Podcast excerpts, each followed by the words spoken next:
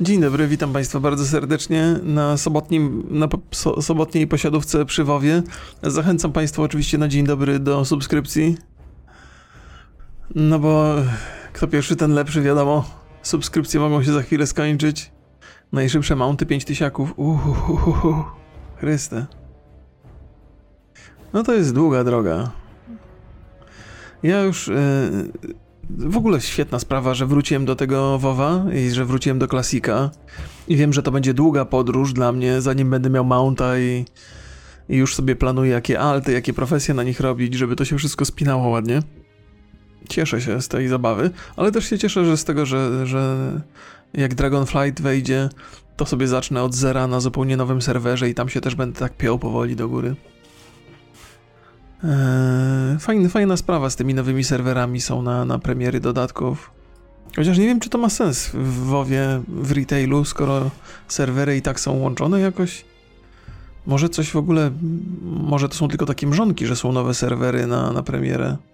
Eee, pamiętam, jak kiedyś na streamie mówiłeś, że ludzie się nie zmieniają, próbują coś zrobić innego, ale jednak potrzeby wewnętrzne zostają te same. Czy to jest takie freudowskie? Nie wiem, czy to jest freudowskie. Freudowska potrzeba to jest uprawiasz seks z dziewczyną i zawołasz e, do niej e, imieniem matki. To jest freudowska potrzeba. Czego nikomu nie życzę. Ale to jest dokładny przykład. E, serwery nowe tylko na Lich Kinga będą? Nie będą na Dragonflighta nowe serwery? Ja bym chciał zacząć od zera. Ja lubię zaczynać od zera. Na retailu nie mają sensu nowe serwery. Czy uważam, że świat jest zdeterminowany, a wolna wola nie istnieje? O kurde. Ja to inaczej to widzę, nie? To bardzo głębokie jest pytanie, ale uważam, że istnieje wolna, wolna wola, tyle tylko, że wszystkie ważne decyzje już dawno podjąłeś, a teraz jedynie doświadczasz ich konsekwencji. Chyba, chyba jest taka matrixowa teoria wolnej woli. To jest chyba też tak, że e, gdy, jak się mamy już bawić w tę filozofię, to z reguły jest tak, że kształtują nas specyficzne rzeczy i kształtują nas w określony sposób. I jeżeli jesteśmy w stanie wskazać dokładnie, co nas, e, co, co, co, co nas ukształtowało, no to jesteśmy w stanie także ocenić nasze przyszłe decyzje. A to jest pytanie, czy to nie jest w moim przypadku tak, że znam questy jak grałem dawniej i po prostu levelowanie w WoWie to taki twój safe space, gdzie jesteś w samym środku swojej strefy komfortu. Tak, Voldren, to jest dokładnie tak. To prawda. Znajduję się w strefie komfortu i uwielbiam to robić, bo robiłem to wiele razy w młodości. I myślę, że tutaj takie są podświadome też sentymenty, że jak gram WoWa tutaj, to mam wrażenie, jakbym miał znowu 20 lat. Ale to nie, jak mówię, to jest podświadome, nie? Ale może być tak, może być tak, że to budzi jakieś takie, daje mi poczucie bezpieczeństwa. Zapominam trochę o troskach i stresach związanych z dorosłością. Bardzo interesująca e, psychoanaliza Voldren. nie, ale też muszę powiedzieć, że z drugiej strony jakbym się zbustował do The Burning Crusade, to The Burning Crusade także znam bardzo dobrze. I też to jest moja strefa komfortu. W zasadzie Lich King także jest moją strefą komfortu. Kataklizm również. Dopiero po kataklizmie chyba strefę komfortu zatraciłem odrobinę. Jak sobie wyobrażam Wiedźmina 4? Jak ja go sobie wyobrażam? Wyobrażam go sobie tak jak Wiedźmina 3, tylko lepiej, wiadomo, ładniej z bardziej rozbudowanym system systemem rozwoju postaci. Tak sobie go wyobrażam i z fajną historią. Mam nadzieję, że też nie przedramatyzowaną za bardzo. E, na jaką postać główną liczę? Liczę na to, że będzie to Geralt. Ciągle. Natomiast wiem, że no, trochę żyjemy w czasach, kiedy z perspektywy dewelopera, twórcy, warto dać ludziom wybór E, może dostaniemy podobne rozwiązanie, z jakim mieliśmy do czynienia w GTA 5 i, teraz w GTA 6, że będziemy mieli dwie postacie, którymi będziemy grali na zmianę i będziemy mieli okazję poznać dwie historie. Ja myślę, że to jest ścieżka, którą Redzi mogliby wypróbować. Czyli może gramy trochę Siri, trochę gramy Ciri, trochę gramy Geraltem, ale też z drugiej strony, hmm, w jakim czasie miałoby się to dziać? Po Wiedźminie 3? Zwieńczenie Wiedźmina 3 jest takie, że no Geralt teraz e, odpoczywa w pięknej haciendzie. Miał, co ty mnie pytasz? Strasznie skomplikowane pytanie. Sprowadza się do tego, gdybym miał e, dokonać tych wszystkich wyborów, jakie mogłem dokonać po drodze, czy dokonałbym tych samych co teraz? Oczywiście, że tak. to też jest najprostsze możliwe wybory, bo być może nie jest to najlepsza możliwa ścieżka, jaką podążyłem, ale przyniosła mi zadowalające rozwiązanie. Więc w życiu bym nie zaryzykował tego, co mam, dla niepewnej perspektywy lepszej przyszłości. Trudno mi wyobrazić sobie coś lepszego. W sensie, siedzę sobie w piękną sobotę, wróciłem z zakupów, byłem z córką, e, zmokłem trochę, odpalam sobie streama, gram sobie w Wowika, rozmawiam z państwem. W sensie, no gdybym zarabiał miliony, powiedzmy, to czy mógłbym lepiej spędzać czas? Pewnie nawet bym nie wiedział, że można streamować czy coś. Tak jest, tak jest. Tak jest bardzo spoko. Mógłbym, miałbym pewniejsze życie? Wiem, pewniejsze już chyba nie jest potrzebne. Pewniejsze to już byłby chyba zbytek. Jak to mówią? Lepsze jest wrogiem dobrego? Ja mam dobre życie. Nie potrzebuję lepszego. No, piękny dzisiaj short widziałem na YouTubie. Facet przebrany tak stereotypowo za Meksykanina w poncho z wąsami przyklejonymi na taśmę, w kapeluszu takim jak Meksykanie mają i z grzechotką. Chodzi po amerykańskich ulicach i pyta się ludzi, czy jego strój jest obraźliwy, nie? I młodzi Amerykanie odpowiadają, oczywiście, że jest obraźliwy, że tam przyswojasz kulturę, a jej nie rozumiesz i tak dalej, i tak dalej. E, I potem dokładnie w tym samym stroju facet jedzie do Meksyku i zadaje te same pytania. No, marakasy, marakasy, nie grzechotka. A. I ludzie mu odpowiadają, świetnie wyglądasz, fantastycznie, nie? To jest bardzo fajny strój. I to jest właśnie to, kurde. To jest, ale to jest ta specyfika. Bo tam, wiecie, to jest taki klasyczny przykład tego, że ludzie się obrażają za nie swoje rzeczy, ale najważniejsze jest w tym wszystkim to, o czym ja często mówię na streamie, że ludzie nieproszeni yy, zaczynają się wstawiać za jakąś, nie wiem, za jakąś inną grupę. Ja to samo mówię na, na, na streamie, jak, jak kogoś obrażam na streamie, nie? albo wyśmiewam jednego z widzów, to zaraz się musi jeden albo dwóch ziomek włączyć, żeby go bronić, tego typka, nie? wyśmiewanego. I ja mówię, ale po co? No przecież on też się może sam bronić. Nie? Większość rzeczy, które tutaj mówimy i robimy, to są żarty i nie są, nie są na serio. Nawet jak się jakoś tak mocno wkurzę, to też gdzieś bardzo szybko się uspokajam. Więc robię coś, żeby się pośmiać głównie. Ale ludzie bronią, bronią, zupełnie nieproszeni, I, I, to wszystko dokładnie też w tych takich zachowaniach ulicznych, e, o których mówiłem, się odnajdywało. Że nikt nie prosi, nikt tych młodych ludzi nie prosi, żeby bronili kultury meksykańskiej, ale muszą. E, I, I, to jest, to oczywiście się nazywa virtue signaling i to jest znana już e, tendencja, ale ludzie wiedzą, że jest taka tendencja i takiej ulegają nieustannie. To jest jedna z ważniejszych rzeczy, które trzeba zapamiętać. Jeżeli nikt cię o pomoc nie prosi, to się nie wtrącaj. No nie wiem, ale czemu krytykować empatię w tych czasach? Nie, nie powiedziałbym, że to jest empatia. Empatia. Nie, po pierwsze, empatii się nie da realizować w internecie, nie? więc proszę się nie zasłaniać empatią. Empatia to jest coś, co pozwala ci odczuwać emocje drugiej osoby, z którą rozmawiasz, i dzięki temu potrafisz się dopasować do jej emocji, do jej potrzeb, nie robisz jej przykrości i tak dalej. Bronienie innych nie będąc o to poproszonym, jest tylko wtykaniem nosa w nie swoje sprawy po to, żeby się poczuć szlachetniej. Z takiego wychodzę z założenia, że nie ma co nie ma co ludzi bronić, jeżeli cię o to nie proszą. Osoba, która broni innej, pewnie sama nie chciałaby być w takiej samej sytuacji. Okej, okay, to trochę jest empatyczne, nie? Ale to wynika raczej, to raczej jest dowód tego, że ta osoba, która broni, z obawy, że sama znalazłaby się w, w, sytuacji, że jest pokrzywdzona, robi to tak naprawdę ze strachu, nie? Że to są jakieś lęki. I to nie do końca jest dobre, nie? Bo to robi dla siebie, nie? Nie, nie dla tej. Czyli, mówiąc w skrócie, broni osoby pokrzywdzonej po to, żeby siebie na przyszłość zabezpieczyć, nie? No okej, okay. możemy, możemy, możemy sobie E, możemy mieć różne zdania w tej kwestii, nie? No nie? nie? dojdziemy do porozumienia. Ktoś uważa, że należy bronić ludzi pokrzywdzonych w internecie, a ktoś inny uważa, że nie należy, jeżeli oni o to nie proszą. Mam takie wrażenie, że e, bardzo często wtrącanie się w takie sprawy powoduje eskalację konfliktu i powoduje także, że osoba, która jest atakowana, jest potem atakowana jeszcze bardziej. Ale mogę być w błędzie oczywiście. Jak na przykład mamy do czynienia na przykład w, w, to też może być zupełnie błędna teoria. Pewna niechęć, którą zauważamy w życiu publicznym wobec społeczności LGBT, nie wynika z tego, że społeczność LGBT robi coś złego, tylko obrońcy społeczności LGBT bywają czasami tak ekstremalni, że ich ekstremalne zachowania są utożsamione z LGBT i są trudne do przyjęcia. Bo jak się rozmawia z ludźmi, którzy faktycznie są częścią tej społeczności LGBT, to oni potrafią być bardzo umiarkowani i bardzo wyważeni i rozumieją, e, że nie wszystko przeciętny człowiek zaakceptuje, z pewnymi rzeczami ludzie mają problemy i tak tak. Natomiast obrońcy tej społeczności LGBT bywają bardzo agresywni i napastliwi i to powoduje eskalację konfliktu.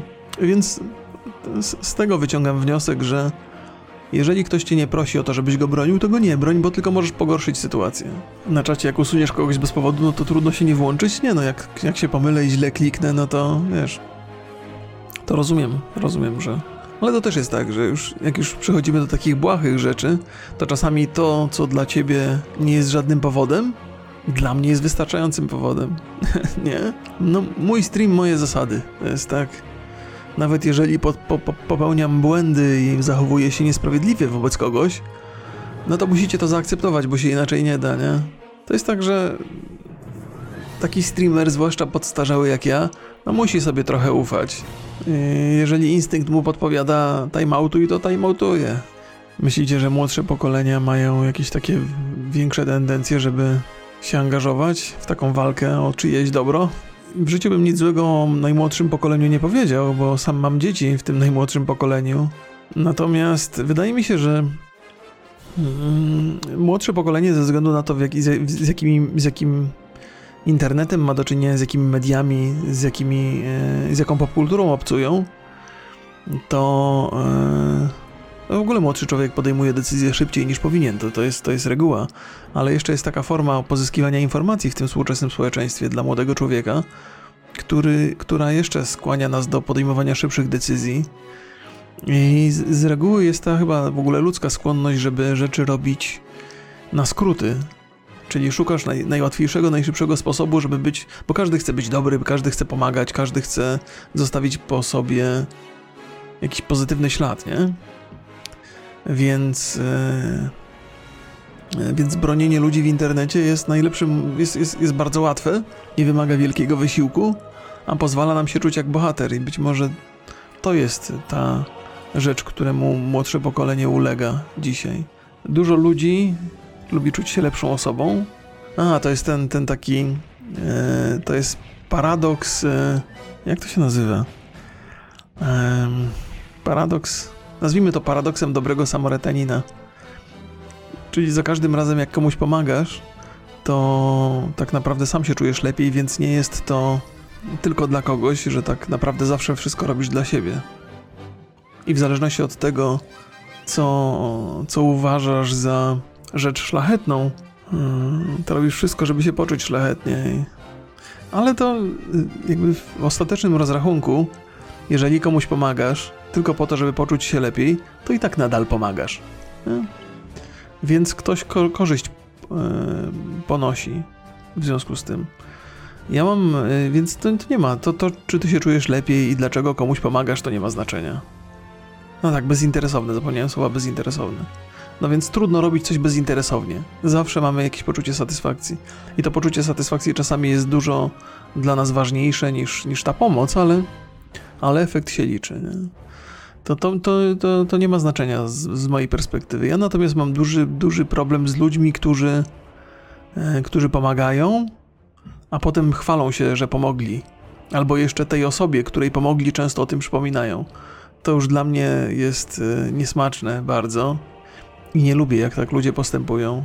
No, bo czasami ten, ta osoba, której się pomogło, po jakimś czasie w ogóle żałuje tej otrzymanej pomocy, bo musi się nasłuchać wiele razy, jak bardzo dużo zawdzięcza tam komuś. Więc tego nie lubię. Ostatnio trafiłem, e, chyba, to, to jest chyba jakiś filmik z TikToka, ale to na jakimś podcaście pokazywali, że jest babka, e, lekarz. Nie, to chyba u PewDiePie'a było. I teraz oczywiście można się zastanowić, czy to nie jest fake czasem, że, że jest nagranie, jak, jak wygląda jak wygląda moje zachowanie po tym, jak stracę pacjenta i ta pani doktor siedzi, opiera się o ścianę, robi smutne miny, do tego leci smutna muzyczka. I tak sobie myślę, co? Jakby, okej, okay, rozumiem. Ktoś stracił pacjenta, nie? Ktoś umarł. A ty potem robisz o tym filmik, nie? Nie od razu, tylko po jakimś czasie pokazujesz swoje uczucia na TikToku, swój smutek, swoje zdenerwowanie. To jest takie. Tak mi pachnie bardzo mocno spieniężaniem czyjejś tragedii. Eee, że szok. I to mi przypomina właśnie takie pomaganie komuś tylko po to, żeby potem móc się pochwalić i żeby temu komuś móc to potem wypomnieć i przypomnieć. Jak, jak z ratowaniem zwierząt na filmikach, że chłop najpierw wyjmuje kamerę i dopiero potem bierze się za ratowanie, to gorzej jeszcze robią. To chyba Wardęga tam o tym robił film. Jeszcze za czasów, kiedy, kiedy jego działalność taka śledcza nie była tak totalnie plotkarska. Eee, no to, to tam są ludzie, którzy krzywdzą zwierzęta, a potem udają, że im mm, próbują pomóc, nie? Social media to jest takie ciekawe miejsce, gdzie z jednej strony można spieniężać swoje pasje i to się pewnie bardzo chwali, ale można także spieniężać swoje okrucieństwo, swoje cwaniactwo, e, swój brak sumienia, e, swój kompletny brak moralności jakiejkolwiek. E, tu wszystko się sprzeda. A na domiar złego każdy na social mediach chce coś sprzedać. I jak nie ma pasji, no to szuka w innych rejonach. Jestem zbyt surowy dla siebie? Proszę cię. Ja chciałem z siebie zrobić takiego szlachetnego rycerza, a ty żeś mnie tak tutaj wychwycił. No nieładnie. Social media to jest taki trochę e, takie igrzyska, igrzyska śmierci. Ludzie narzekają, że mało dobra jest na świecie, ale jak ktoś nagrywa owo dobro, to ci sami ludzie hejtują, a internet przyciągnięty jest tragediami, bo to się ogląda. No, no właśnie, właśnie, to jest tak. Opowiadałem o tym, że jest bardzo duża różnica między algorytmami w TikToku amerykańskim i w TikToku chińskim, nie? No bo to jest chiński produkt. Amerykański TikTok e, promuje treści, które są skrajnie głupie, e, które mają nas rozśmieszyć, zająć nam czas albo wzbudzić jakiś, jakiś niesmak, oburzenie, tego typu rzeczy. Natomiast te same algorytmy w Chinach promują treści związane z edukacją, ze sportem, z dokonaniami, z osiągnięciami. To jest taki interesujący mechanizm i to z jednej strony może tam źle świadczyć o Amerykanach, nie? ale może świadczyć też o tym, że te urządzenia są tak zaprojektowane, te algorytmy są tak zaprojektowane, żeby wpływać społeczeństwo, na społeczeństwo w określony sposób. I to jest pewnie jakaś forma e, konkurowania. Nie? I można tak powiedzieć, że jakby już sięgając trochę po teorie spiskowe, że Chińczycy chcą, chcą osłabić Amerykanów i jakby, nie wiem, przejąć władzę czy coś, nie? ale może też Chińczycy, za tym stoi zwykły biznes, że chcą z Amerykanów uczynić bardziej spolegliwych konsumentów, nie? którzy łykają wszystko, kupują wszystko. Nie? Więc, więc tak, można z jednej strony podejrzewać, że to jest wrogie działanie, totalnie, ale z drugiej strony może to jest taka manipulacja, która ma na celu przede wszystkim e, stworzenie idealnego konsumenta, który nie myśli za dużo, kupuje rzeczy. Chiny mają przerąbane przez mieszkaniówkę. Chiny mają dużo różnych problemów, jak zwykle. W sensie, jak, jak każdy kraj zresztą. Jednym z, z dziwnych jednym z, bo tak, różne są oczywiście interpretacje tych problemów i z czego one wynikają, albo co właściwie jest problemem dla Chin. Ja nie wszystko to oczywiście rozumiem, więc sięgam po cudzą wiedzę, by tam Państwu opowiedzieć jakieś historie. E, okazuje się, że dla Chin bardzo dobrym rynkiem odbiorczym była Europa, zwłaszcza, że Amerykanie trochę krzywią się, jeżeli chodzi o chińskie produkty tam, tam te kwestie związane z Huawei, z Xiaomi i tak dalej, i tak dalej, że ten rynek europejski jest bardzo dobrym rynkiem zbytu dla chińskich produktów i konflikt e, Europy z Rosją pod tym względem dla Chin jest bardzo niekorzystny. Z jednej strony oczywiście każdy konflikt jakiegokolwiek państwa z Ameryką jest dla Chin korzystny, nie? no bo wiadomo, że Chińczycy mocno konkurują z Ameryką, walczą o tą, o tą o tą pozycję mocarstwa, ale z drugiej strony osłabienie rynku amerykańskiego i rynku europejskiego powoduje, że produkty e, no, są trudniejsze do sprzedania. Nie? Założenia, że, że, że Chińczycy są wrogiem całego świata, mogą być błędne, bo, bo pewnie są, ale w innym kontekście.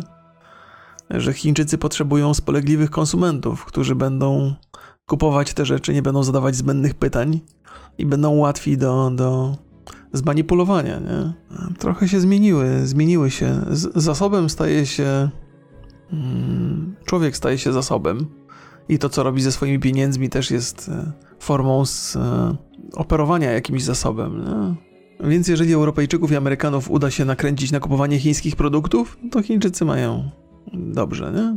Ale pewnie są tam w całej tej całej geopolityce jest dużo różnych, bardzo złożonych i skomplikowanych zależności. Ja nie muszę i nie chcę wszystkich rozumieć. To, że człowiek staje się zas zasobem, to oczywiście się kojarzy z Matrixem, tylko że tam byliśmy zasobem, znaczy jakby w tej fikcji jesteśmy zasobem bardzo, bardzo konkretnym, nie? czyli źródłem energii. E, natomiast e, w social mediach człowiek jest zasobem, który jest wykorzystywany po to, żeby mu tam oferować reklamę. Nie? I, I to, też jest, to też jest taki rodzaj zasobu, taki on jest bardzo nienamacalny, ale, ale to jest chyba pierwszy raz taka sytuacja poza niewolnictwem, gdzie człowiek staje się towarem i, i, i jest sprzedawany to tu, to tam, nie, nie, z nie, niezgodnie z własną wolą. Nie? Jakby teoretycznie nasze uczestnictwo w social mediach jest wyrażeniem zgody na to, że ktoś tam nas będzie sprzedawał, nie? Ale na tym Facebook zarabia. Na tym, że my jesteśmy na platformie i można nam pokazywać reklamy. Im więcej nas jest, tym więcej Facebook otrzymuje pieniędzy od reklamodawców. Eee, wszystkie social media, Instagramy, Facebooki, TikToki na pewno też, eee, Twittery. No, prawdę powiedziawszy, wy państwo dla mnie też jesteście towarem. Jeżeli przychodzi do mnie taki miły pan z Ubisoftu i mówi Remigiuszu kochany, wiesz, że najbardziej ciebie lubimy w Polsce. Ja mówię, wiem, wiem, że mnie najbardziej lubicie. Chcielibyśmy, żebyś pokazał u siebie nowego asasyna. Ja mówię, dobra, to tysiaka poproszę za godzinę. A mówią, a ilu masz widzów? Ja mówię, tylu mam ty. No dobra, to niech będzie tysiak. I też stajecie się dla mnie towarem, za który ja mam płacone. Nie? w ogóle WoW jest tak... WoW jest dosyć złożony pod tym względem, że, że oferuje mnóstwo buildów, ale w obrębie tych buildów już niewiele jest pola do popisu. Że albo jesteś marksmanem, albo jesteś beastmasterem i albo jesteś e, sur survivalowcem, chociaż akurat w The Burning Crusade survival nie wchodził w ogóle w rachubę. E, różnica między jednym beastmasterem a drugim jest żadna jeżeli chodzi o budowę talentów. Może tam minimalna, gdzieś tam, jeżeli ktoś ma jakąś fantazję, ale z reguły jest absolutnie żadna. Nie widziałem takich buildów e, hybrydowych praktycznie nigdy w WoWie, że ktoś miał na przykład, nie wiem, 20 punktów e, w tego, w Marksmana, 20 w Beastmastera i 20 w Survival. E, zobaczymy, jak będą wyglądały nowe talenty w Dragonflightie. Może tam się pojawią jakieś kombinacje. No ale to jest, ciężko jest wymyślić coś takiego, co to jest tak, że w związku z tym, że mamy internet, to nieważne jak bardzo byś złożony system talentów wyprodukował, to i tak ludzie przeczytają w internecie, jaka jest ścieżka najbardziej optymalna i będą ją stosować, nie? Więc masz takiego Path of Exile, chociażby, który się wydaje super złożony, ale i tak są buildy i wszyscy idą tymi buildami, a jak próbujesz nie iść tymi buildami, to przychodzą ci ludzie na streama i nazywają cię kretynem, że po co odkrywasz koło od nowa, nie? Więc nie dosyć że pola do popisu nie ma żadnego, mimo że buildy, że, że wydaje się mnogość wyboru nie, niesamowita w Path of Exile, to jeszcze jak próbujesz tylko wybrać jakąś niekonwencjonalną ścieżkę, to ludzie cię napastują i mają za idiotę. Mam złe flashbacki z Path of Exile? Nie, nie, nie, nie, było tak źle. Ja tak trochę też lubię prze, przesadzać dla pewnego dramatyzmu. Ja też lubię się bawić. Są, są różni, na przykład e, na, mm, Gdzieś tam jakiś vlog Asmongolda słuchałem o Path of Exile i on, on raczej należy do osób, które od razu stosują gotowe rozwiązania, bo... No bo właśnie, bo nie wymyśla się koła na nowo. A ja natomiast lubię wymyślać koła, koło na nowo. Ja też, to może też jest taka naiwna wiara, że jeżeli zastosuję swoje własne pomysły, które pewnie w 9 przypadkach na 10 się zupełnie nie sprawdzą, to jest tam 10% szans, że wymyślę coś, co będzie unikalne i będzie działało. Nie? Oczywiście potem się okazuje, że nic nie wymyśliłem, ale przynajmniej mam takie poczucie, a próbowałem. Nie wiem, czy pamiętacie w ogóle, jak się zaczynało zabawę WoWa, każda postać, każda klasa miała trzy drzewka talentów, ale z reguły tylko jedno było funkcjonalne. Na przykład, jak chciałeś chodzić na instancję druidem, to musiałeś być healerem. Nie mogłeś być DPS-em, nie mogłeś być tankiem. W klasyku to nie wchodziło w rachubę. Dopiero to się zmieniło w The Burning Crusade. Paladyn też był tylko healerem. Miał te buildy DPS-a i tanka, ale, ale nikt tego nie traktował poważnie. I dopiero The Burning Crusade wprowadził pewne, e, pewną wszechstronność tych postaci. Że w The Burning Crusade już można było tankować druidem, a w Lich Kingu już było to super ogarnięte i, i, i, i, tankowie, niezależnie od, od klasy, byli mile widziani. Tak, próbuję sobie przypomnieć, między rokiem 2004 a 2014, jakie powstały gry usługi, które mogły tyle czasu ukraść e, co WoW. Pewnie było trochę gier MMO wtedy, ale żadna WoWowi akurat wtedy na pewno nie dorównywała. Był Counter-Strike, oczywiście. Pewnie Battlefield 2 był wtedy.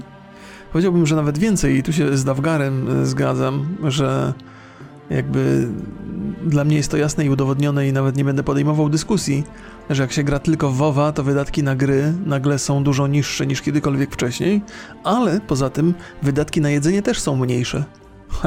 Albo na rozrywki, na kin, do kina nie potrzebujesz chodzić. To jest tak uzależniająca gra, wtedy była tak uzależniająca gra, że żadna inna rozrywka nie zapewniała ci takich wrażeń. Ja nie potrzebowałem nic. No książki czytałem jeszcze w międzyczasie, i to były moje jedyne rozrywkowe wydatki. No, były dobre czasy. A wiecie, co na mnie dzisiaj czeka? Dzisiaj mam, dzisiaj jest e, dzień taki... Nie nazwałbym go cheat dayem, ale to jest taki dzień jeden wyjątkowy w tygodniu, gdzie zjadam pieczywo. I dzisiaj rano... Oh, przygotujcie się na wyciek ślinki, bo, bo opowiem wam historię kulinarną. Dzisiaj rano kupiłem sobie specjalną bułkę. Specjalnie w sobotę rano po nią chodzę do piekarza. Taką ciabatę bardzo smaczną. I z tej ciabaty zrobiłem sobie kanapkę. I na tej kanapce było tak, szynka była, bo też od razu poszedłem, idę do, do piekarza, idę do mięsnego i pozostałe produkty mam już gotowe. Więc y, kupiłem sobie tą ciabatę, posmarowałem ją sobie takim masłem świeżutkim. Na to położyłem y, cudowną świeżą szynkę, salami, e, ogórki korniszony, te konserwowane to się korniszony nazywają, jalapenos i żółty ser. Złożyłem tę ciabatę, przeciąłem na pół i miałem takie dwie pyszne kanapki, które jadłem długo i powoli, bo ta ciabata ma takie twarde krawędzie, więc żeby sobie nie zniszczyć podniebienia, to jem ostrożnie i powoli. I to było na śniadanie, a teraz e, na... i to było o 10 i nic nie jem od tego czasu czyli przez 9 godzin nic nie jem i o 18 jeszcze, o 18 czeka mnie podwójny Whooper, którego pojechałem specjalnie do, do Magnoli, kupiłem sobie podwójnego Whoopera i czeka na mnie. Będzie zimny, ale nie szkodzi. I to jest całe moje jedzenie dzisiaj, bo no jakby nie, nie, nie pozadietowe jedzenie, ale kalorii za to niewiele w sumie. Ja też tak y, przyznam, że trochę się wkręciłem w, w gierkowanie znowu, bo przez długi czas wydawało mi się, że let's play umiera. E, Publicystyka growa to jest coś, e, co lubię, lubię, lubię to oglądać, ale niekoniecznie lubię tego nagrywać. I myślałem, że ten content gi- gamingowy dla mnie się skończył trochę.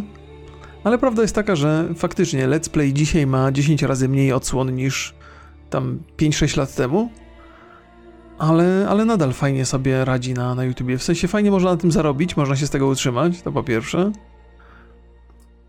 E, A po drugie, trochę się też wkręciłem w takie newsowe rzeczy i dużo mi to frajdy sprawia. Więc, e, więc nie najgorzej się bawię znowu przy tych, przy tych gierkach. I chcę to robić częściej. Brakuje tobie takich typowych serii jak, jak z gier jak z, z Wiedź- Wiedźmina 3. No Wiedźmin 3 był wyjątkowy, to, to ciężko o takie gry dzisiaj. Z Valhalla taka seria mogła, mogłaby się przydarzyć. Ale Valhallą się zmęczyłem. Ja mówiłem o tym wiele razy i dużo myślę o tej Valhalla. Czemu ja się, czy Valhalla, czemu ja się zmęczyłem tą grą? Ona zdaje się mieć wszystko to, co lubię. To jest taki... Ale dopiero dzisiaj jak nagrywałem newsika o Valhalla, bo wychodzi nowy interesujący dodatek, wreszcie zrozumiałem na czym polega mój problem z Valhallą. Przede wszystkim na tym, że ja potraktowałem Valhallę jako bieg do mety, a Valhallę trzeba traktować jako maraton, taki długo, długoterminowy. Że jeżeli sobie przyjmujesz, że Valhalla grasz i przechodzisz w dwa tygodnie, to się zmęczysz. Ale jeżeli przyjmiesz sobie taki cel, że przez najbliższe 4-5 miesięcy będziesz grał w Valhalla tam po kilka godzin dziennie dla przyjemności własnej, to będziesz się bawił długo i namiętnie. Więc być może za- zabiorę się za Valhalla właśnie z takim nastawieniem. jak mi się jakoś na przykład totalnie znudzi. WoW czy coś. No to jest, to jest tak, wydaje mi się, że Valhalla jest interesująca tylko właśnie to, że, że jak robisz to wszystko naraz, to ona potrafi zmęczyć. Zauważyłeś przesyt u siebie, tak? Przyd, przytłaczają cię gry, gdzie wszystkiego jest w opór, znaczniki na mapie, zawalone wszystkie questy i tak dalej. A wiesz co, Horatio? A, rozumiem, rozumiem twój ból. Ale po to właśnie chyba mamy takie stare klasyki, które uwielbiamy, które żeśmy poznali bardzo dokładnie i lubimy do nich wracać. Ja mam właśnie tak jak... Jest parę takich gier, które... Po które sięgam za każdym razem, kiedy czuję przesyt albo nie, nie, niedosyt jakimiś aktualnymi produkcjami. Ja muszę sobie koniecznie zrobić listę tych gier, bo mam wrażenie, że mi umykają, ale wśród nich jest właśnie WoWik, The Elder Scrolls Online, e, Skyrim nawet, Fallout 76, e, The Outer Worlds, Cyberpunk. I tak sobie, jak, jak, jak już jest taki moment, że albo jest jakiś sezon ogórkowy, albo. pff, mm, albo wszystkie nowe gry, które wychodzą, jakoś mnie nie kręcą, to wtedy mogę sobie sięgnąć po te starocie, które mam, które dobrze znam. I, i to jest chyba jedna z tych rzeczy, za które strasznie cenię sobie WoWa, że on ten, ten próg wejścia ma nadal ma najniższy ze wszystkich gier MMO, a jednak e, w endgame oferuje bardzo złożony content i bardzo ciekawy. Dla hardkorowców oczywiście to nie będzie jakieś tam super złożone, nie? To nie o to chodzi, żebym nie to chcę powiedzieć, ale dla casualowych graczy content endgame'owy WoWa jest super e, złożony. Czasami do takiego poziomu, że nie są w stanie go w ogóle łyknąć, ale no no trzeba gdzieś, gdzieś trzeba znaleźć złoty środek między hardkorami a casualami.